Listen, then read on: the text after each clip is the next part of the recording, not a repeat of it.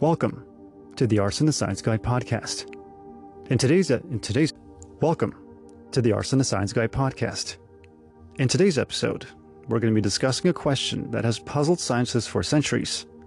Why is gravity so weak? Gravity is one of the four fundamental forces of nature, along with electromagnetism, the strong nuclear force, and the weak nuclear force. These forces govern the behavior of matter and energy in the universe. But of all forces, gravity is by far the weakest. In fact, it's about ten to the thirty-nine times weaker than the strong nuclear force, which holds atoms together.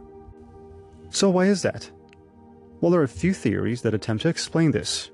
One of them is called the gravitation theory, which points that the gravity is caused by the exchange of particles called gravitons.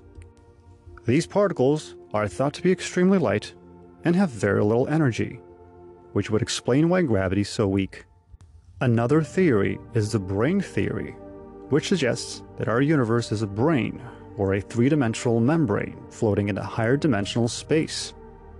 According to this theory, gravity arises from the curvature of the brain, and the weaknesses of gravity is due to the fact that the brain has very little curvature.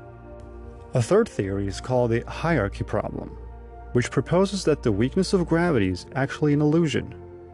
This theory suggests that the fundamental forces of nature are all the same strength at very high energies. But as the universe expanded and cooled, the other forces became stronger, leaving gravity behind. As you can see, there are many different theories that attempt to explain why gravity is so weak. But the truth is, we don't know for sure. The study of gravity is an active area of research, and scientists are continuing to work to better understand this fascinating force. Some scientists even theorize that gravity as is does not exist. It is just a change in time-space. If you're standing up, the time at your head passes a little bit quicker than at your feet, which creates an illusion of gravity. Another theory for the weakness of gravity is that it's a very gentle force. It doesn't have the explosive power of strong nuclear force, for example, which is responsible for the fusion reactions that power the sun. Instead, gravity acts slowly and consistently, pulling objects forward towards each other. One of the most interesting theories about the weakness of gravity is that it's a leak from other dimensions. According to this theory, the force of gravity is actually much stronger in other dimensions, but it leaks into our own dimension, where it appears weak. Despite its weakness, gravity plays a crucial role in the universe.